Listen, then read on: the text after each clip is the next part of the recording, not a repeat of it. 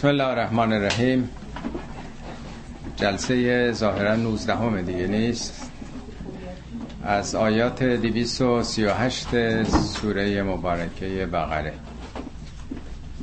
خب آیات قبلی اگر از خاطر نبرده باشید درباره طلاق بود. بحث اختلاف زن و شوهر رو بگو مگوها و جر و بحث هایی که منجر به طلاق میشه و حقوقی که قرآن معین کرده که تعلق می‌گیره به زنان. یعنی از دوازده آیه قبل بحث طلاق بود.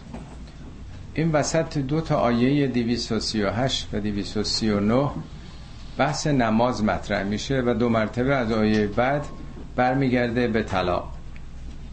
این برای کسانی این سال پیش آورده. من حتی خوندم در بعضی از تفاسیر که شاید جمع کنندگان قرآن جایی بهتری پیدا نکردن این رو اینجا گذاشتن چون هیچ ربطی نداره. وسط بحث طولانی مربوط به طلاق از دوازده آیه قبلش و بعد از اون این وسط مرتبه از نماز سخن میگه. خیلی ها گفتن که قرآن کتاب مقشوشیه در هم بر همه. از این شاخه با اون شاخه میپره و نظمی نداره.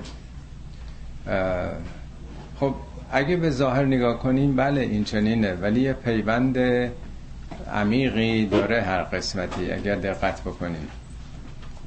خب مسئله دعوای زناشویی و اختلاف ها از کجا ناشی میشه؟ آیا غیر از اینه که از خودخواهی هاست از منیت و امتناع از گذشته ایساره خب درمان این درد چیه؟ جز اینی که آدم از خودش بیاد بیرون به خدا توجه بکنه خدایی که عفو به قفوره و این هم هم توصیه کرده فعفو وصفهو وقفرو بگذرید به روی خودتون نیارید. بدی رو با خوبی جبران کنید. دلسوزی بکنید. خب چون مشکل اگر ریشه یابی کنیم مسئله منیت هست ایگوها هست پس راحلش مگه غیر از نمازه؟ غیر از توجه به خداست. حالا نه نماز فقط دلار راست شدن. یاد خدا ذکر خدا. بنابراین بیدلیل نیست که وسط آیات مربوط به طلاق بحث ارتباط با خدا. چون سلات یعنی روی کرده به خدا. این نماز ترجمه درستی نیست. هر نوع رو کردن به خدا توجه به او و از خود بیرون آمدن چه دعا چه نماز و هر گونه مشابهش اینا سلات تلقی میشه. سلا مقابل تولاست تولا یعنی پشت کردن بیعتنائی سلا یعنی رو آوردن. به خدا اقبال کردن. خب در اینجا صحبت از حفظ نماز هاست حافظو علی سلوات سلوات جمع سلاته. بر انواع ارتباط ها و پیوند هایی که با خدا دارید محافظت کنید. شما معمولا از چه چیزی محافظت می‌کنید. معمولا چیزی که برای آدم قیمتی باشه طلا و جواهرات و ایناشو همینجوری که نمی‌ذاره زیر دست و پا حتما یه جایی پنهان می‌کنه تو بانک می‌ذاره. یا کدوم روابط رو شما حفظ می‌کنید؟ بعضی از روابط از سالی یه بار آدم تلفن بزنه ایامه فکر می‌کنه کفایت می‌کنه. ولی سعی می‌کنه ارتباطاتش رو با کسانی که بهشون احتیاج داره حفظ بکنه. با مدیرش با خویشاوندانش یا با پدر مادرش. اونایی که دوستشون داره یا اونایی که نیاز به اونها داره این ارتباط رو حفظ می‌کنه. بنابراین سلات چون ارتباط با خداست گفتگوی با خداست چه چیزی مهمتر از این که آدم حفظ بکنه؟ اهمیت بهش بده بیعتنایی نکنه. بنابراین در اینجا برای درمان اون دردهای منجر به اختلافات زناشویی میگه این ارتباطتون حفظ بکنید. اصل و اساس اینجاست. و به خصوص سلات البستا نماز وسطی. خیلی ها گفتن که منظور نماز وسطی ظهره. اصلا پیام مثل که نگرفتن. بعضی از مفسرین گفتن عصره. یعنی ظهر بین روز گرفتن بعضی گفتن عصره بین شب و مثلا روز. بعضی گفتن نماز صبح بین تاریکی شب و روشنایی روز. اگه لازم بود قرآن می‌گفت که کدوم دیگه. ولی وسطا هم تازه سلات به معنی نماز گرفتن. ولی اصل سلات ارتباط با خدا. وسطا یعنی وسط. وسط اشتغالات. وسط دارین درس می‌خونید موقع ظهره نماز عصره نماز مغربه مهم اینه که اونو قطعش بکنید. اگر نماز به موقع خودش باشه نگه خب حالا وقت داریم بالاخره می‌خونیم دیگه. اهمیتش همین وسط مرافعه است وسط جدال هاست وسط هر اشتغالی که ما رو از خدا غافل کرده. به خصوص ظهر که وسط کاره تجارت بیزنسه اینی که آدم اونو بذاره کنار بفهم هدفش اون کار نیست. یه مقداری بیشتر یا کمتر در آوردن نیست. اگرم درس هم داره می‌خونه تحقیق هم داره می‌کنه هدف اون نیست اونا وسیله است. مهم نماز وسطه. میگه به نماز نگویید کار دارم. به کار بگویید نماز دارم. بنابراین تأکید رو وستاست وستا وسط فیزیکی نیستش. وسط در واقع مفهومیه.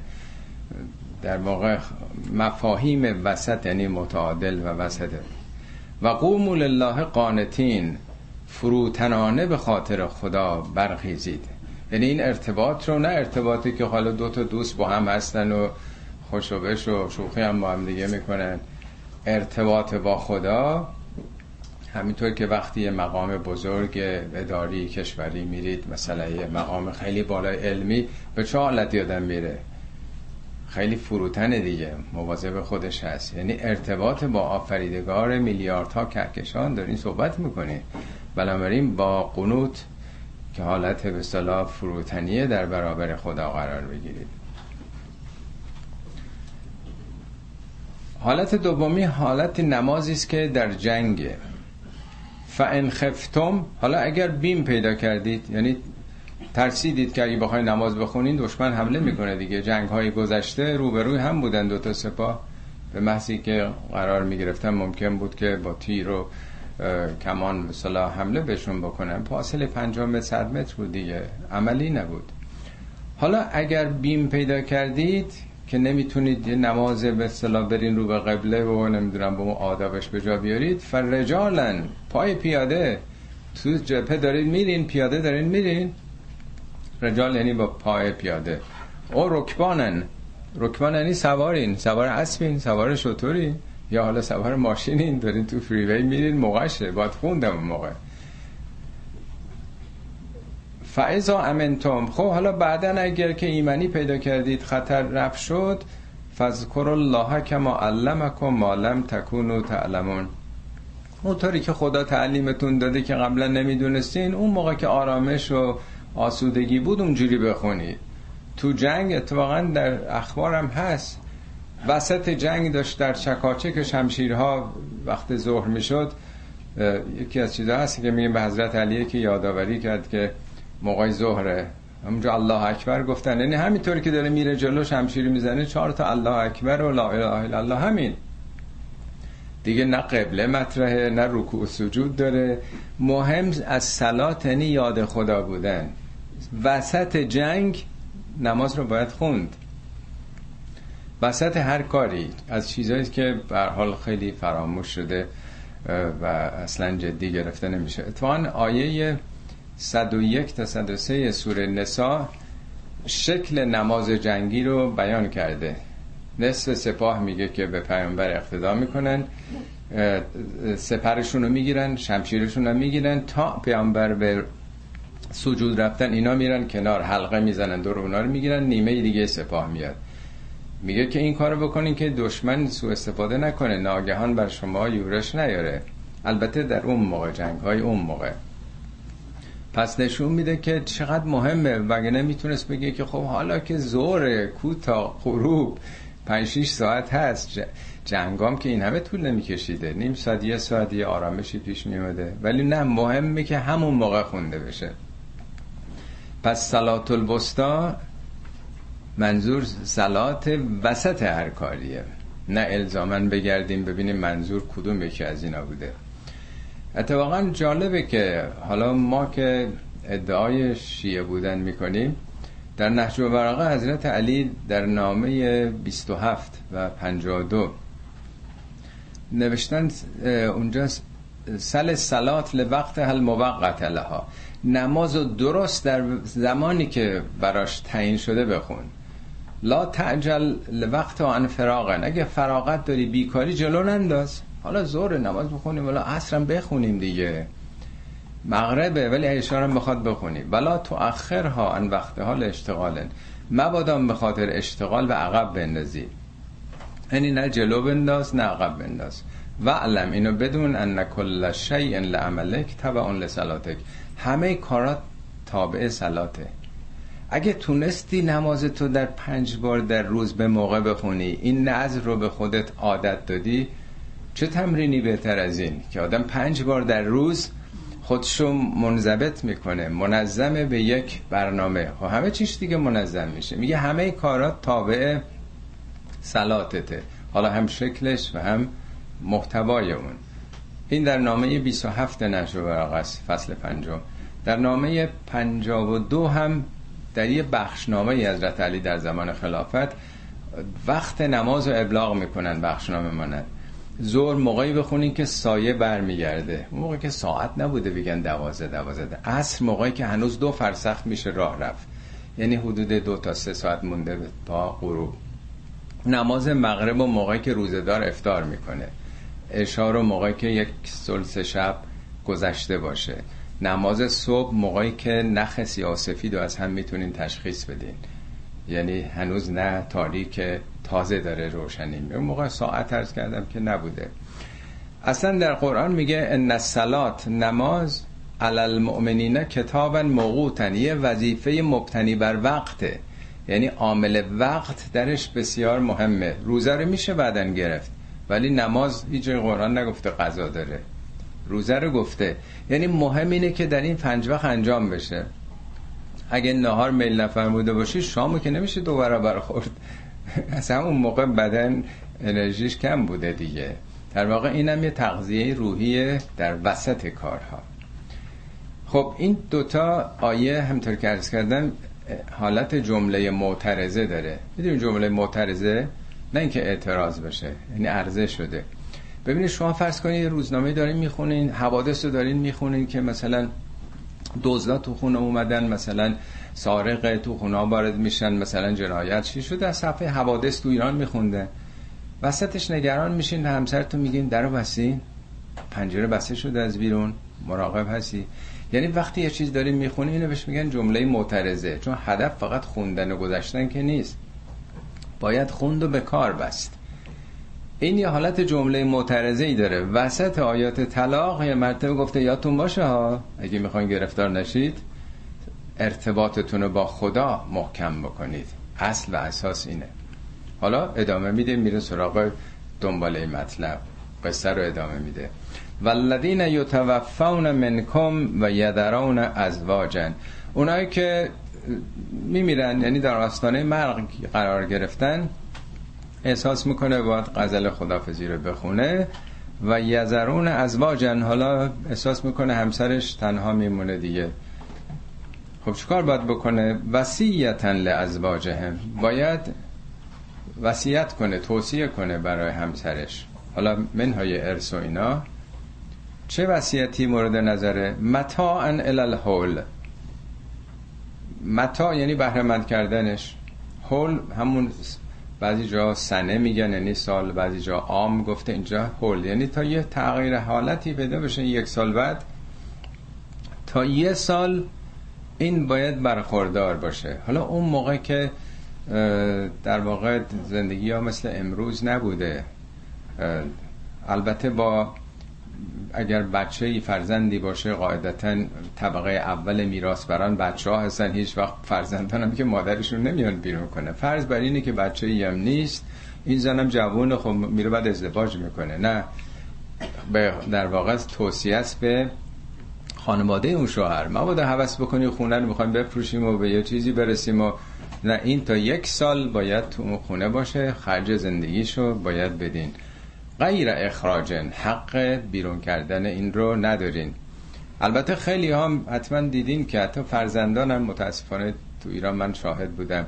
خونه بزرگی خب میگه حالا مادرمون که خب که می‌خواد چیکار این همه خونه رو؟ یه سویتی جایی براش می‌گیرن و اونجا برن خونه رو می‌خوان بفروشن و چند طبقه بسازن و هر کدوم منافعی ببرن.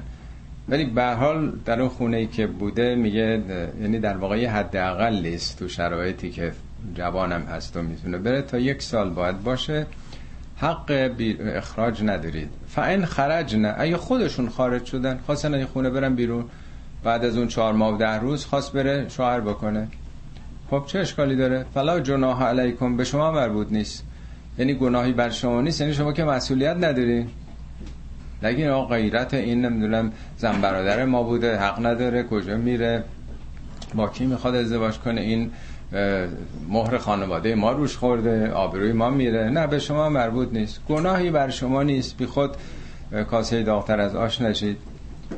فلا جناح علیکم فیما فعلن فی انفسهن من معروفه هر کاری که مطابق عرفه یعنی عرف این کارو نیکو می‌دونه. هر کاری می‌خواد با خودش بکنه. فی انفسهن نه یعنی هر تصمیمی باره آینده خودش می‌خواد بگیره شما مسئولیت ندارید والله عزیز حکیم. یادتون باشه خدا دست بالا رو داره ها. عزیز یعنی شکست ناپذیر. بخوان با زور عمل بکنید خدا از شما دستش بالاتره. و کارش هم رو حکمته. وقتی این توصیه رو می‌کنه یه توصیه حکیمانه است. ولی المطلقات متاع بالمعروف حقا علی المحسنین. برای کسانی که طلاق گرفتن متاع بالمعروف. متاع یعنی بهرهمند کردن. معروف هم یعنی عرف همون عرف نیکوی زمانه. اینا صرف نظر از اون ارسه ها حالا این زن طلاق گرفته ولی خونه زندگی نداره. اون میراسی هم که بهش رسیده یک هشتم خب چیزی نمیشه. خرج زندگیش نمیگرده. عرف چی ایجاب می‌کنه؟ داوری جامعه مردم چیه این زنی که مونده؟ مطابق اون چه که خوب تلقی میشه چون همه جان فرق می‌کنه. روستا بگونه است شهر بگونه است ایران اروپا هر جای دنیا در واقع متناسب با فرهنگشون یه داوری دارن. حقا علی المتقین. این یه حقی است به گردن متقین. یعنی اونایی که پروا پیدا کردن تسلط بر نفس دارند اونا می‌فهمن یعنی اونا شایسته است بر اونا انتظار بیشتریه. اتفاقا آیه 236 بود هفته پیش یادتونه؟ میگه اگه خواستگاری رفتین و برها پشیمون شدین برگردید یه کادو یه هدیه بدین. حقا علی المحسنین. این برگردن محسنینه. یعنی اگه اهل احسانی آدم نیکوکاری می‌فهمی این دلالت بر نیکی می‌کنه که تو اون خانواده رو در واقع به عنوان یک شکستی که خواستگار آمد و برنگشت در اون حالت نذاری اینم شرط تقواست که همسرتون اگر جدا شد برخوردارش بکنید. ولی کسی رو می‌شناسم توی ایران وضع خوبی هم نداشت. وقتی طلاق گرفتن با اینکه همسرش هم درخواست کننده بود. خونش رو با اون داد. گفت که خب حالا اون زنه اون چیکار می‌خواد بکنه؟ حالا من قول معروف خاکی به سرم می‌کنم دیگه. با اینکه خونه رم خانوادهشون پدرش به او داده بود خودش چیزی نداشت. در واقع این شرط تقواست که آدم به فکر اون طرف هم باشه. حالا جدا شدیم ولی او چی کار می‌خواد بکنه؟ چه راه حلی داره برای ادامه زندگیش؟ کذالک یبین الله لکم آیاتهی لعلکم تعقلون. اینطوری خدا آیاتش رو بر شما تبیین می‌کنه شرح میده با جزئیات بیان می‌کنه لعلکم تعقلون. لعلکم یعنی باشد به این امید به این هدف که عقلتون رو به کار ببرید. تعقلون فعله. عقلم همینطور که از کردم یعنی کاربرد علم و تجربه معنای قرآنیش.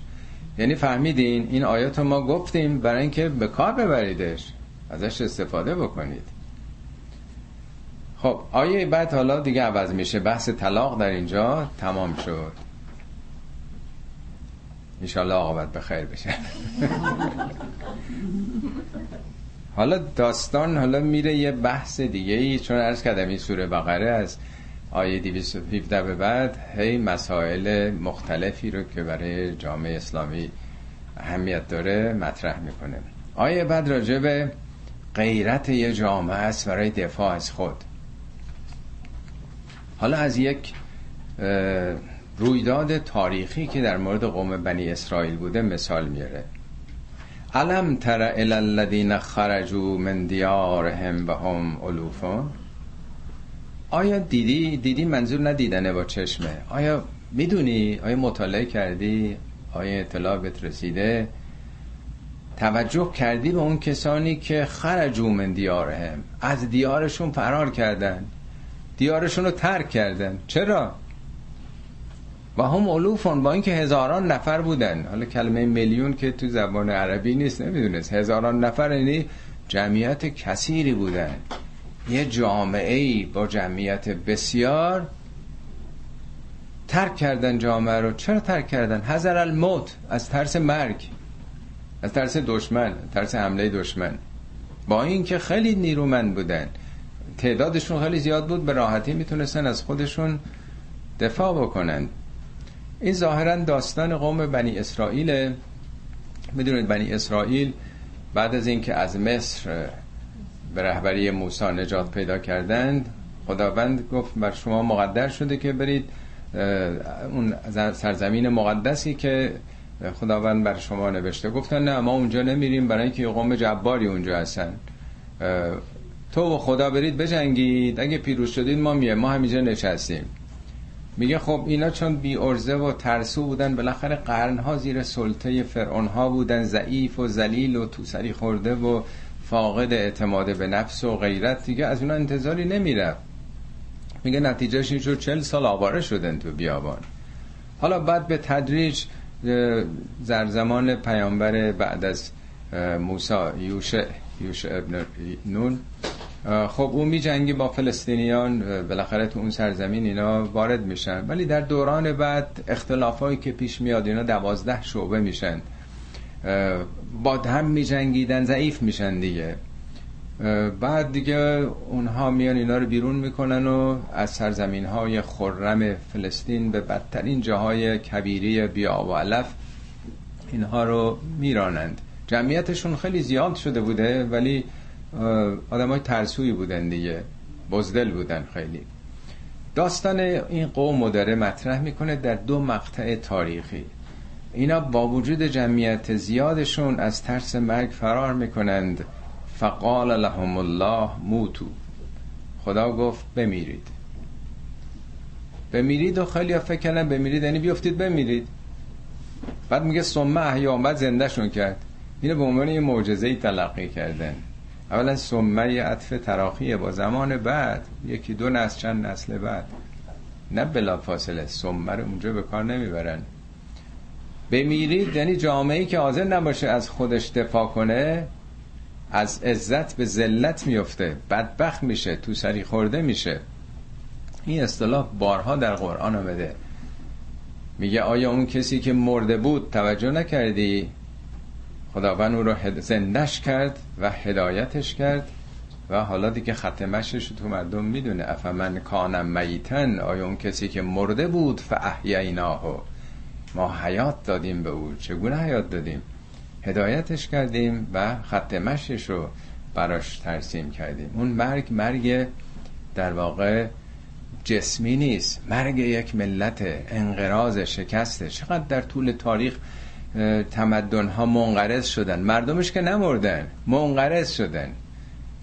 تمدن های پیشرفته قدیم کیا بودن؟ یونان ایران. ما الان کجا هستیم؟ یونان عقب افتاده ترین کشور اروپاییه.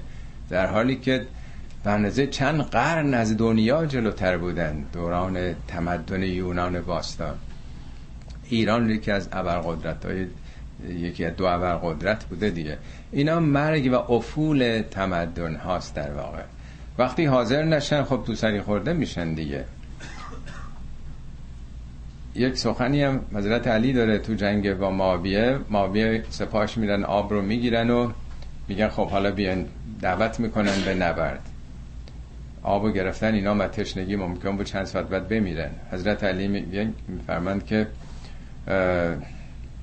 الموت فی حیاتکم مقهورین. زنده موندنتون در حالی که شکست خورده این این مرگه. و الحیات فی موتکم قاهرین.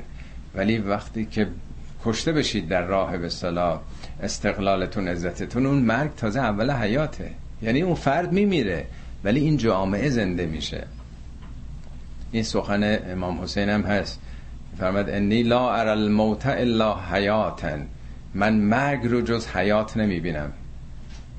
ولل حیات مع ظالمین الا برما. و زنده بودن زیر سلطه این ستمگران و جز ملالت و واماندگی نمی‌بینم. یعنی شهادت آغاز زندگیه. اتوان یه شعر خیلی قشنگی هم در از مولوی دمینم براتون با اجازتون می‌خونم با آقای دکتر. میگه بمیرید. بمیرید. در این عشق بمیرید. در این عشق چو مردید همه روح پذیرید. تازه روح پیدا می‌کنید. بمیرید بمیرید و از این مرگ نترسید. که از این خاک برایید سماوات بگیرید. از همون خاک تا افلاکه. اگر تو این خاک دنیا و وابستگی بمونید سماوات رو می‌گیرید. بمیرید بمیرید و از این نفس ببرید. که زین نفس چو بند است و شما همچو اسیرید. یکی تیچه بگیرید. پی حفره زندان چو زندان بشکستید همه شاه و امیرید. بمیرید بمیرید به پیش شه زیبا. بر شاه چو مردید همه شاه و شهیرید. منظور از شاه خداست حقیقت. شهیرم یعنی شهره یعنی معروف میشین عنوان. بمیرید بمیرید از این ابر برایید اینا همه هجاب ابر مانعه چوز این ابر برایید همه بدر منیرید مثل ماه نورانی خواهی شد. از این ابر بیاین بیرون ابر رو بزنین کنار ماه خواهید شد. این در واقع همون حیاتی است که مورد نظر این آیم است. ملتی حاضر به دفاع نبودن بمیرید. تو سری خورده خواهید شد. و بعد به تدریج عبرت گرفتند. مزه ذلت رو چشیدند. یواش یواش زمینه ها بیدار شد. ان الله لذو فضل علی الناس. خداوند فضلی بر مردم داره. نمی‌ذاره که یعنی یه مکانیزمی در روح و روان انسان ها قرار داده که وقتی در شرایط سخت قرار می‌گیرن بخش هایی از قسمت های در واقع مغزشون که حالت رکون و سکون داره به تحرک میاد. استعدادایی برانگیخته میشه. غیرت هایی رشد می‌کنه. همه تاریخ جوامع همیشه همینطور دیگه. همینطوری که رخوت راحتی و رفاه رخوت میاره سستی میاره سختی ها و مشکلات یواش یواش زمینه های غیرت رو برمیانگیزه. این یه فضیلتی است که خدا در روح و روان انسان قرار داده و قانونی است که برای طبیعت گذاشته که آدما بتونن خودشون رو بالا بکشن. یه سیکلیست تو تاریخ چطور تمدن ها خودشون رو گم می‌کنن میان پایین و چطور طبقات پایین یواش یواش انگیزه پیدا می‌کنن میان بر دیگران غلبه می‌کنن. ولکن اکثر الناس لا یشکرون. اما بیشتر مردم شکر نمی‌کنن. نه شکر لفظی ها. شکر یعنی بهره برداری از نعمت. یعنی این نعمت که در وجود ما هست. که بتونیم از عقب افتادگی ها از شکست عبرت بگیریم و به اصلاح خود بپردازیم تغییر کنیم. مگه نگفته ان الله لا یغیر ما به قوم حتی یغیر ما به انفسهم این خودش یه فضلیه که آدم می‌تونه تغییر بکنه می‌تونه جابجا بکنه وضعیت خودشو. در جنگ دوم جهانی هم ژاپن شکست خورده بودن و هم آلمان. در هر دو این کشورها امریکا حضور داشت. اینا حق داشتن ارتش نداشتن. چی شد که این دوتا الان از قدرت های برتر دنیا از نظر اقتصادی از نظر عزت و آبرو در دنیا چه کردن؟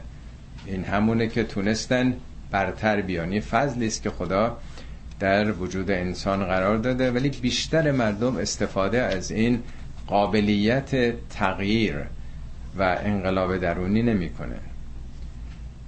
خب چون سخن از سرنوشت قومی بود که حاضر به جنگ و دفاع از خودشون نشدن به ذلت و ضعف و زبونی دچار شدن باز دو آیه بعد یه جمله معترضه دیگه میگه. این سبک قرآنه. به نظر همینجوری میاد که ذره این شاخه به اون شاخه پریده. ولی جاشه که حالا به مسلمونا بگه. این آیه راجع به تاریخ گذشته بنی اسرائیل آیه بعد میاد خطاب به خود مسلمونا. و قاتلو فی سبیل الله. شما هم پیکار کنید. فی سبیل الله این در حال در راه خدا یعنی در, در دفاع از خودتون. نه توسعه سرزمینتون نه مسلمون کردن دیگران. یعنی هیچ جامعه نمی‌تونه از خودش دفاع نکنه. قاتلو فی سبیل الله و علمو ان الله سمیع علیم. بدونید که خدا سمیع و علیمه. یعنی دعاهای شما رو نیازهای شما رو وضعیت شما رو می‌دونه. شما به جنگی دفاع کنید تنها نمیمونید.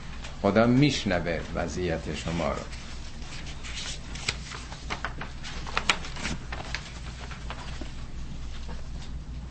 آیه بعدیش هم در واقع این دوتا آیه همون معنای جمله معترضه داره. برای که آدم با اون داستان تاریخی خوابش نبره. بفهمه هدف قرآن این نیست که ما رو با تاریخ آشنا کنه. این از گفتار اگه اشتباه نکنم سید قطن یا تاها حسین مفسر قرآن به فرزندش میگه پسر جان قرآن رو می‌خونی؟ خودتو مخاطب بدون قرآن داره با تو حرف می‌زنه. به عنوان قصه های تاریخی نخون. خطابش خودتی. حالا بعضی وقت آدم خوابش می‌بره جذب اون داستان میشه. بلا فاصله تلنگاری می‌زنه ها حواست جمع باشه شما هم باید آماده باشین. حالا خب هر جنگی هر دفاعی بودجه می‌خواد اقل برای اون موقع. آیه بعدیش مایه گذاشتنه تدارک مالیه. من زلد یغرز الله قرضا حسنا. کیه که به خدا قرض الحسنه بده؟ خدا خودش داده میگه به من قرض بده. می‌خواد آموزش بده ما رو نه خود خدا که می‌تونه. یا تو نست یه روز داستانی رو گفتم یه خاطره در واقع یه بار همینجا روز شنبه که راه پیما میریم برمیگشتیم. خب هم هم خسته و گرسنه بودن. یه بچه ای آمد موز تعدادی موز دستش بود تعارف کرد به جمع ما. بچه های ابن سینا بوده دونه دونه. متوجه از بچه که آدم نمی‌تونه بگیره که برای چی. خب همه استنکاف کردن گرفتن موز. بعد پدر مادرشون با فاصله واسه آمدن گفتن خواهش می‌کنیم بگیریم. ما مخصوصا به این بچه ها دادیم که اینو بدن به دیگران یاد بگیرن شعر کردن. و ببینیم پدر مادر دادن. وقتی اونا میدن تشویقشون هم می‌کنن. خود پدر مادر دادن. این کاری که اونا می‌کنن تشویق می‌کنن بهشون. خودم همینه. میده به ما میگه خب حالا به من قرض بده. بده به من.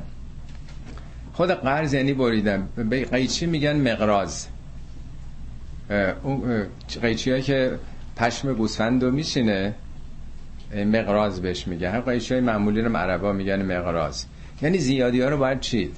درخت رو تریم می‌کنن. گل و زیادیش رو می‌زنن این باعث رشدش میشه دیگه. چرا دادن مالو میگن تزکیه؟ تزکیه یعنی موجب نمو و رشد. یعنی درخت وجود انسان هم وقتی شاخهای زیادیشو بزنین رشد می‌کنه. هجامت چگونه است؟ شما دفعه اول که یه ذره خون ازتون می‌گیرن مثل که چهار هفته چقدر طول می‌کشه بیاد جاش. بار دوم بگیرید میشه سه هفته. بار سوم بگیرید میشه با پنج شیش روزه اون وقت جا جاش می‌گیره. بدن قوی تر میشه می‌تونه خون بیشتری تولید بکنه.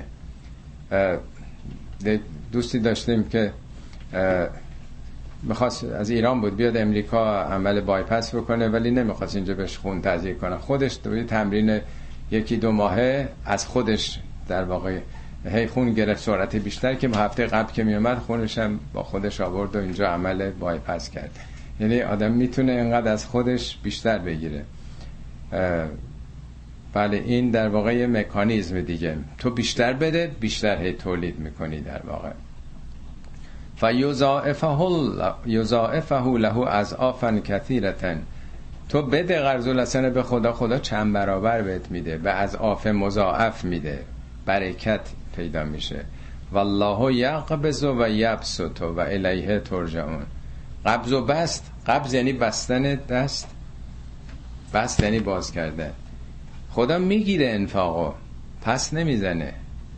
از شما تحویل می‌گیره. خود قبض یعنی جدی کردن. میگم نامشو دو قبضه کرد. یعنی چیز شد دیگه. میگه قبض رسید گرفتی. یعنی هر چیزی که آدم مطمئن باید بشه که گرفته طرف مقابل. دو قبضه یعنی باید که مطمئن بشیم به دست او رسیده. این خودش در واقع اشاره به اینه که خداوند رسید بهتون میده. دو قبضش می‌کنه این نامه رو. می‌گیره و بستش میده. بست یعنی افزایش دادن. همون به صلاح توضیح دیگه است برای از آف مضاعف. و الیه ترجمون همان به سوی او دارید برمیگردید. پس یادتون باشه در مسیر او چو هستید در مسیر کمال هستید هر چی بدید بهتون برمیگرده و چند برابر میشه برکت پیدا می‌کنه. خب عرض کردم این آیه 244 و 245 این وسط جمله معترضه بود. دفاع کنید مایه بذارید. خرج بکنید برای دفاع. حالا برمیگرده به همون قصه.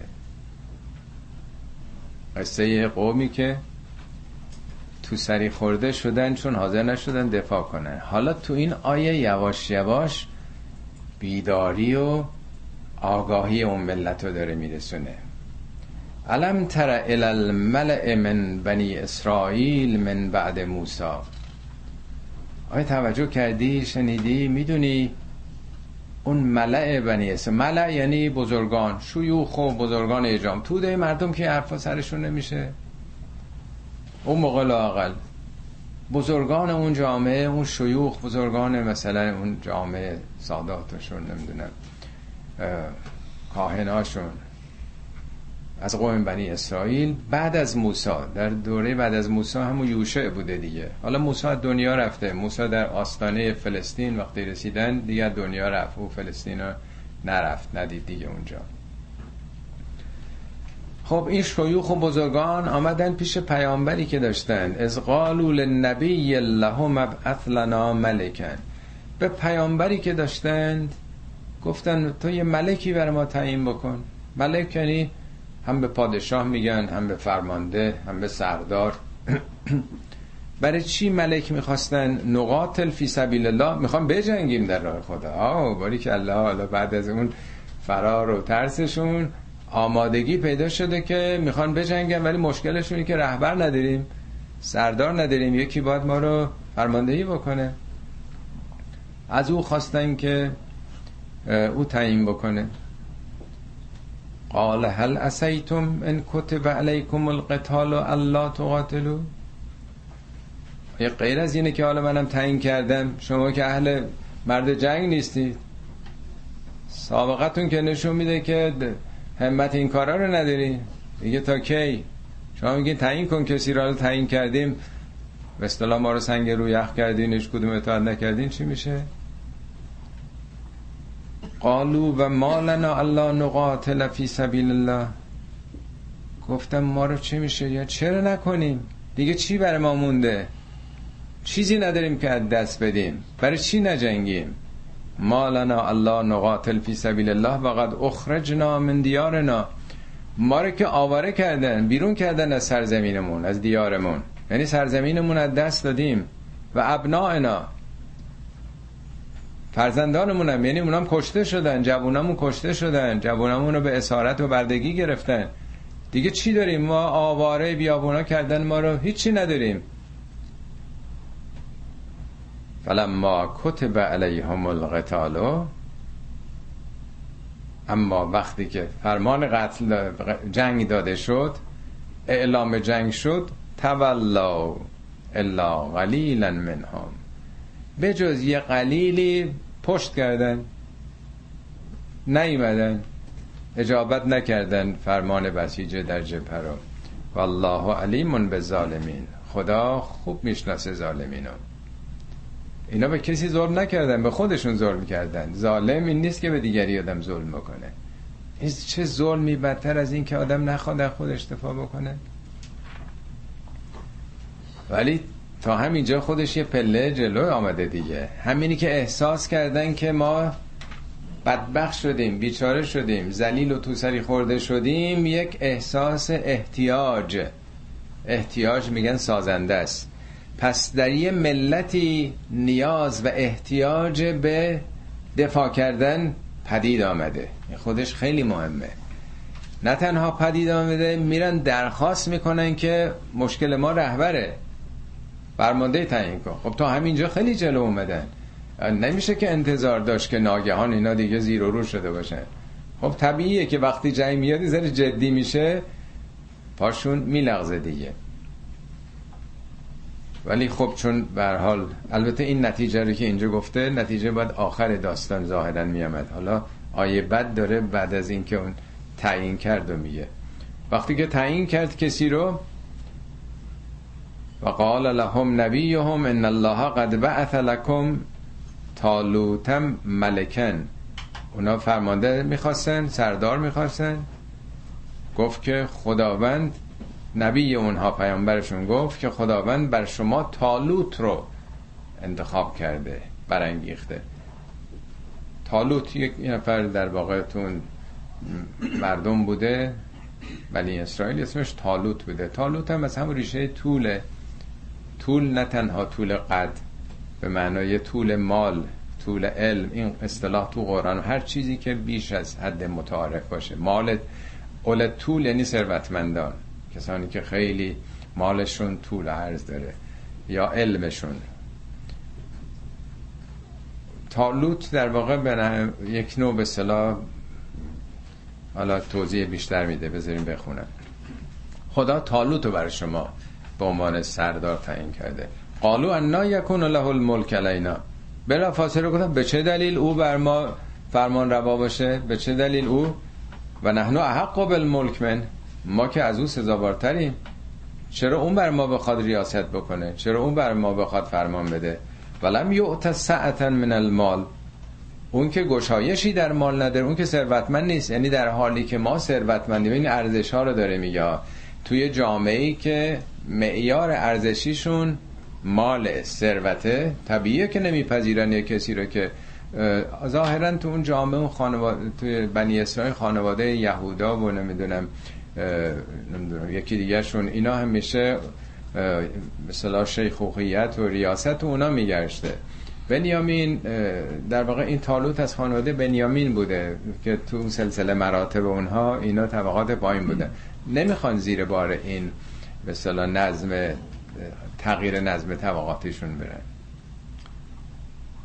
اما پاسخ پیامبرشون میگه قال ان الله استفاه علیکم. گفت خداوند او رو بر شما برگزیده. استفا از همون تصفیه و صاف شده میاد. اون در بین شما یه آدم خالصی شده. یه آدم پاکتره تصفیه شده تره صاف و سیقل خورده تره. و زاده بستتن فی العلم و دو چیز داره که لازمه سرداری فرماندهیه. یکی علم یعنی تخصص داره. اون کسی می‌خواد بجنگی باید بلد باشه چگونه بجنگی. اون موقع که تخصص فیزیک و شیمی که نبوده می‌خوان بجنگن. علم جنگ داره. این آگاهی که چگونه بجنگه و قوا رو چگونه به صلاح آرایش بده. دوم در جسم. جسمش هم نیرومنده. بستتن فی الجسم یعنی در واقع آدم قد بلند و سینه ستبر رو آدم به صلاح نیرومندیه. این دوتا کافیه دیگه. اینجا پول به چه درد می‌خوره؟ اون که می‌خواد فرماندهی بکنه باغدار بودن و پول و ثروت داشتن که کارگر نیست. اون به این دلیل او شایسته این کاره. والله یعطی ملکه من یشا خدا ملکشو این فرماندهی رو طبق مشیتش به اون که لازم باشه میده. والله واسع اون علیم. خدا گشاینده داناست. این که در گشایش پیدا می‌کنه. شخصیتش باز میشه یک کسی طبق یک شایستگی ها و ویژگی هایی یعنی او در بین شما این قابلیت رو داره که برای این مقام او برگزیده بشه. خب ظاهرا اینا قانع نشدن. حالا برای اینکه مطمئن بشن یه وعده ای بهشون می‌خواد بده میگه که و قال لهم نبیهم پیامبرشون گفت ان آیت ملکهی ان یعتیکم التابوت. نشانه ملک او اینی که تابوت رو براتون میره. تابوت یعنی جعبه. حالا این جعبه چی بوده؟ ممکنه که همون موسی هم که وقتی تو رود نیل می‌ذارن توی جعبه می‌ذارن دیگه. میگه وقتی که ترسیدی که بیان بکن موقعی که بچه بود. او رو بذار تو تابوت. بذار تو آب تو رودخانه آیا این همون بوده؟ البته تو تورات میگه یه جعبه بوده که با تزئینات طلایی به فرمان خود موسی تهیه شده بوده. دو تا تصویر فرشتم مثلا روش بوده. اینا قصه است که توی تورات اومده. این جعبه چی بوده؟ حالا تو آیه میگه که این آیه در این در واقع جعبه بقیتون مما ترک آل موسی و آل هارون این جعبه حاوی مثلا چه بسا الواح موسی بوده؟ حالا لباس و مثلا عصا و چیزای موسی و هارون و پیامبران بعد از اونها. در واقع نقشه پرچم برای ملت زیر اون بیرق و پرچمی که جمع میشن دیگه. هر قومی برای خودش افتخاراتی داره. سرود ملی رو وقتی می‌زنن چرا آدم یک احساس خیلی جالبی بهش دست میده؟ چه فرق می‌کنه؟ یعنی این سرود ملی یادآور در واقع تاریخ ماست از یه دوران گذشته ای پرچم شیر خورشید. برای هر ملت یه چیزی داره دیگه. یعنی احساس پیوند و همبستگی می‌کنه. برای قوم بنی اسرائیل که قوم مثلا پایبند به شریعت بودند و هویتشون با بعثت حضرت موسی آغاز شده اون چیزی که بهشون معنا میده باقی مانده های ایناست دیگه. همه اینا رو توی جعبه گذاشته بودن. بنی اسرائیل در یه جنگ بزرگی که نوشته تو تورات که سی هزار تا کشته میدن از فلسطین شکست می‌خورن. این جعبه رو اونا می‌برن. پادشاهشون همون موقع خودکشی می‌کنه پادشاه بنی اسرائیل چون پسرانشون هم در اون جنگ کشته شده بوده و فکر کنن دنیا به آخر اومده دیگه. میگه نشانه این اینه که این می‌تونه اونو بیاره. در زمان این اون صندوق برگردانده میشه. ان آیت ملکهی ان یعتیکم التابوت فیه سکینتون من ربکم. در اون جعبه آرامشی از جانب پروردگار ملت احساس آرامش می‌کنن در برابر دشمن که ترسیدن دچار تزلزل و تردید شدن. یه روحیه پیدا می‌کنن یه قدرتی پیدا می‌کنن که این پرچمی است که ما رو به هم پیوند میده. این صندوق هویت ماست شخصیت ماست یادآور دوران پرشکوه گذشته ماست. فیه سکینة من ربکم و بقیة مما ترک آل موسی و آل هارون. اون چه که خانواده موسی و خانواده هارون این دوتا افتخارات یهودیا بودن دیگه. از اون چی که اونا ترک کردن یعنی میراث گذاشته بودن تو این جعبه است. تحمله الملائکة انگار فرشتگان اون رو حمل می‌کنن. یعنی طبیعیه وقتی که یه ملتی چنگ بزنن به یک هدف متعالی در واقع فرشتگان حامیشون هستن دیگه. حامل این نیروی معنوی یعنی خودشون رو پیوند میدن به یه انرژی مثبت معنوی که افتخارات موسا و تاریخ مثلا حتما یادداشتایی هم بوده دیگه. معجزاتی که اومده شکست هایی که فرعون خوردن. حتما خیلی چیزا بوده که اصلا همه چیزشون اون تو بوده دیگه. برای ما فرض کنید فردوسی میگیم که مثلا زبان فارسی رو زنده کرده نمی‌دونم. پادشاه های ما حالا خیلی, خیلی هم جبار خون روزی هم بودن ولی افتخار می‌کنیم. به نادر حالا کار نداریم که نادر چی کارا کرد چه بلایی سر مردم هند آورد دوزی کرد چیزاشون رو برداشت ولی افتخار می‌کنیم بالاخره نادر. هر ملتی این چیزا رو داره دیگه. طبیعتا برگردوندن اون و اینی که یک زیر یه پرچین باشن انگار فرشتگان حامل این هستن. ان فی ذلک لآیه لکم ان کنتم مؤمنین. در این موضوع که او در زمان او برگردانده میشه. یعنی شما به اقتدار و عزتی می‌رسین که می‌تونین بازگردونین اون مثلا جعبه هویت ملیتونو این نشانه خداست که هر وقت در راه حق باشید می‌تونید چقدر موفق بشید. اگه واقعا مؤمن باشید می‌فهمید که این آیه است برای شما. خب حالا با این مقدمات ظاهرا حالا هم گفته که او نیرومند علم داره حالا میگه این نشانه هم داشته باشید که یعنی امیدواریه. بهشون وعده میده که در زمان او با این توانایی به شما برمیگرده. آرامش پیدا می‌کنید و افتخاراتتون دو مرتبه به دست میاد. حالا دیگه آمادگی پیدا شده. فلم ما فصل تالوتو به جنود فصل این جدایی دیگه مثل فصل تابستان بهار فصل اینجا به صورت فعله. تالوت سپاهش رو جدا می‌کنه. حالا جدا می‌کنه یعنی از قبایل مختلف و شهرهای مختلف و از اون شهر جدا می‌کنه. تو سوره یوسف هم هست. فلما فصلت الایر وقتی کاروان از شهر فصله یعنی جدا شد راه افتاد. به حال این گزینش می‌کنه. جوونا رو مثلا نیرومندا رو از بین جمعیت زیاد بنی اسرائیل و را میندازه سپاه رو. بعد خطاب به سپاه میگه ان الله مبتلیکم به نهرن خدا در حال آزمایش شماست با یک نهر. نهر دوتا فتح که آمده یعنی نهر پر آب یعنی رودخانه ای یعنی خلاصش اینه که ما حالا یه راه تورانی باید بریم مثلا چندین فرسخ باید بریم آفتاب گرماس خسته میشید تشنه میشید از یه نهری عبور خواهیم کرد. باید بدونید که از اون آب نباید بخورید از اون نهر. این خودش یه امتحان سلف کنترل دیگه. ببینم می‌تونید تشنگی خودتون رو تحمل بکنید یا نه. چون می‌دونه تالوت که از اونجا عبور بکنن مواجهه با سپاه دشمن میشن یعنی این خودش تعمیره. مگه ما روزه مارمزون غیر از اینه؟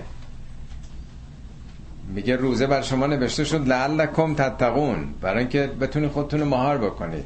همه اینا تمرینه برای خود نگهداری در برابر کارهای مهمتر. خب بهشون میگه که ان الله مبتلیکم به نهر. خدا ابتلا کننده شما آزمونگر شماست با یک نهر آب. فمن شرب منه فلیس منی. هر کی از اون آب بنوشه از من نیست. یعنی دیگه تو سپاه جا نداره. معلوم می‌خواد بازده ها رو بذاره کنار. اون اسباب دردسر میشن فردا تو جنگ. وقتی فرار می‌کنن روحیه همه دست میره. و من لم یتعمهو هر کی که نچشه از اون آب فانه منی انم تاکیده. اون حتما از منه. ما با همیم دیگه. او جزو به صلاح سپاه منه. الا من اقترف قرفتن به یدهی استثنایی. قرفه یعنی کف آب. با دستش یه کفی برداره. یعنی مگر اینکه فقط یه کف برداره. یعنی یه حد اقل دیگه. نمیگه این کارم بکنید. میگه تا اون حد قابل اقمازه که سپاه از تو آب رد میشه تشنن و خستن. مگه یه کف دستی بزنه و یعنی در واقع یه عده قبول میشن یه عده رد شدن یه عده تجدید میشن. تجدیدی ها هنوز امکانی براشون هست.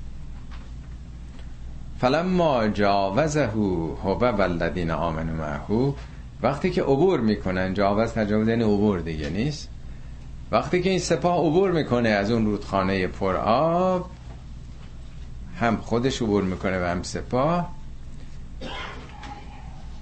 قالو لا طاقت لنا اليوم به جالوته و جنودهی گفتن وا ما امروز تحمل خوندیم ما یه شیخش جا افتاده باشه. بله. فشربو منه الا قلیلا منهم. یادم رفت بگم. وقتی رسیدم اونجا همه افتادن دمرو رو آب شروع کردن به خوردن. مگر یه تعداد کمی. شربو منو خوردن. فلما جاوزه هو و والذین آمنوا معه وقتی گذشتن از اونجا قالوا لا طاقت لنا اليوم به جالوت و جنودهی گفتن که امروز ما تحمل رویارویی با جالوت و سپاهشو نداریم. معلومه انقدر اینا آب خورده بودن شکمای باد کرده و دیگه دل داده بودن. یعنی تمرین رو نکردن دیگه آمادگیشو ندارن.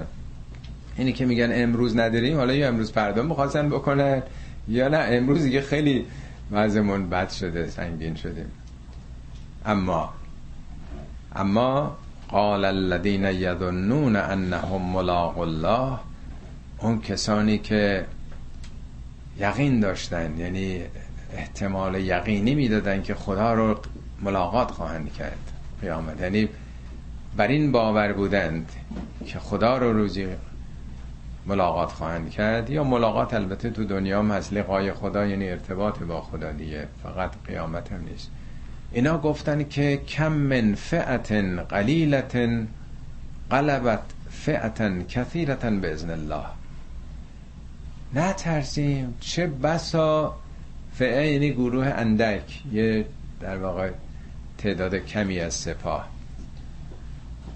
تونستن غلبه بکنن پیروز بشن بر یک جمعیت بسیاری به ازن خدا. از یعنی قانونمندی یعنی نظام. در قرآن میگه اگر از شما ده نفر صابر باشن بر صد نفر به ازن خدا پیروز میشن اگه صد نفر باشید بر هزار نفر به ازن خدا پیروز میشید.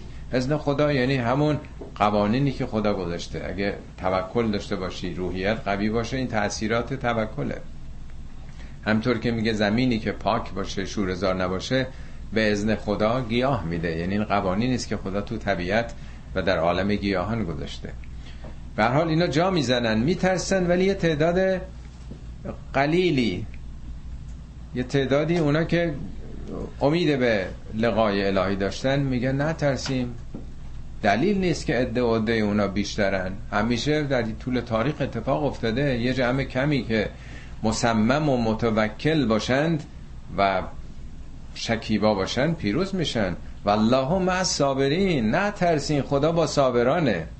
بارها تو قرآن اومده. بعضی میگه والله مع المحسنین والله مع المتقین.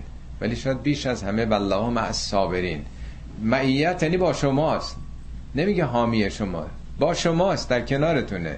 یعنی به نسبتی که مقاومت بکنید از درونتون نیروهایی میجوشه. همون مطلبی که هفته پیشم گفتم. آب کم جو تشنگی آور به دست. تا بجوشد آبت از بالا و پست. هی دنبال امکانات نباش. تو تشنگی به دست بیار از درون خودت میجوشه. صبرم هی مقاومت آدم بالا میره. میگن مؤمن به قدر ایمانش بلا می‌بینه. هر چقدر جلوتر بره هی صبر و مقاومتش هم بیشتر میشه. مثل هر کاری دیگه. ورزش هم با یه وزنه کوچیکی آدم شروع می‌کنه هی صبر و مقاومتش در برابر وزنه های بیشتر بالاتر میره. آقا 200 کیلو رو می‌تونه پرس بکنه. خب پس اینا آماده شدن. حالا هی تصویه شده دیگه. این گروه هی پله پله تصویه شدن و یه قلیلی موندن ولما برزو لجالوت و جنودهی وقتی که به مساف جالوت و سپاهش رسیدن. برزو برزه یعنی آشکار دیگه. یوم هم بارزون. روز قیامت میگه همه چیتون بارزه آشکاره. مبارزه یعنی به میدان اومدن. یه وقت حسدم ترسیده پنهان شده تو پستو رفته یه وقت سینه سپر می‌کنه میاد تو میدون. میشه در واقع در برابر دشمن قرار گرفتن. اینا نه که برن یه گوشه یا حالا بازی بکنن. نه میان رو در روی سپاه جالوت قرار می‌گیرن. ولما بر از جالوت و جندودهی قالو ربنا افرق علینا صبرن. این همون دعایی است که ساهران زمان موسی می‌خونن وقتی فرعون میگه بدون اجازه من ایمان آوردید و موسی دست و پاتون رو دستور میدم در جهت عکس هم قطع کنن. همه رو به دار می‌زنم. ساهران میگن ربنا افرق علینا صبرن. خدایا صبر بر ما فرو بریز. گام های ما رو استوار نگهدار. دیگه مهم نیست اگر بمیریم. توفنا در حالی که تسلیم خودتیم بمیریم. نمیگه خدا ما زن بچه داریم گرفتاری داریم خدا یه کاری کن ما نجات پیدا کنیم. مگه ما چه گناهی کردیم؟ نه مهم نیست مردیم. مهم اینه که تسلیم به فرعون نشیم. یعنی انا الا ربنا لمنقلبون. ما دیگه منقلب شدیم. ما دیگه باک از هیچ چیزی نداریم. لا زیره دیگه باکی از تو نداریم. خب اینجا در برابر همچه عظمتی قرار گرفتن. سپاه جالوت میگن که خدایا بر ما افرق. از همون ریشه فراغت. فراغت میگه از این کار فارغ شدم یعنی خالی شده. معنای افرق یعنی یه ظرفی که خالیه پر کن. خدایا ما رو خالی کن از ترس از در واقع این استراب از نگرانی پر کن با صبر. یعنی خدایا ظرف وجودی ما رو پر از مقاومت بکن. خیلی آیه پرمعناییه. انگار وجود انسان یه ظرفه. تمام وجودمون رو خدایا پر از صبر بکن. ربنا افرق علینا صبرن و ثبت اقدامنا. گام های ما رو ثابت بدار. قرآن خیلی آمده. بعضی جا گفته ثبات قول بعضی جا قلب بعضی جا نفس. این ثبات یعنی مقابل لغزشه. ما داره پامون میلرزه میلغزه در برابر دشمن جبار. خدا پامون رو محکم بکن میخکوب بکن. یه سخنی حضرت علی دارن خطاب به سپاهیانشون. شاید از همینا گرفته شده. میگن که تطفل ارز قدمک پاتون رو محکم تو زمین میخکوب کنید. ارم به بسرک اقصل قوم چشمتون رو بندازین به انتهای دشمن. یعنی این جلو رو نبینین بترسید. نگاهتون رو بندازین دورتر. اعر الله جمجمتک. جمجمتون رو به خدا بسپرید. این چه حالتیه؟ از الان ناجزک. دندوناتون رو هم بفشارید. چشماتون رو به دور بندازید. پاتون رو میخکوبه در زمین بکنید. جمجمتون هم به خدا بسپارید. برید جلو. این چقدر روحی آدم پیدا می‌کنه. اینجا میگه خدایا به ما مقاومت بده. ثبت اقدامنا گامامونو ثابت بکن در نریم. فرار نکنیم. میخکوب در برابرشون قرار بگیریم. و نصرنا علی القوم الکافرین. خدایا ما رو بر قوم ناسپاس دشمنان یاری بده. این همش برای خودشون می‌خواد. خدا خودت یه کاری بکن نیست. خدای ما رو توانایی بده. فهزموهم به ازن الله. به ازن خدا. طبق قانونمندی خدا شکست دادن اونا رو. و قتل داوود جالوت. داوود یه سرباز ساده بود یه چوپانی بود ظاهرا. یه سرباز ساده و صافدل و شجاعی بود در سپاه تالوت. حالا اینطوری که توی تورات نوشته میگه این چون چوپان بود فلاخن مینداخت. فلاخن دیدین که سنگی رو می‌ذارن تو تناب حرکت میدن گوسفندا چون میرن این ور ور نمی‌تونه که چوپان بدو دنبال این دنبال اون. سنگ و دور مینزن گوسفندا میترسن برمیگردن.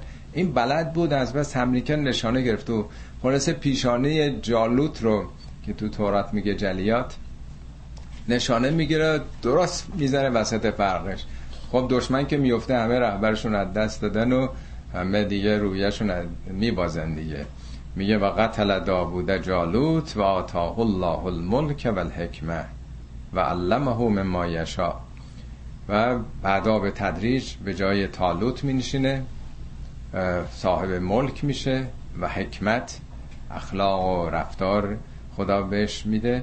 و علمه مما یشا اون که نیاز داشت احتیاج داشت برای اداره این ملک خدا به او تعلیم میده.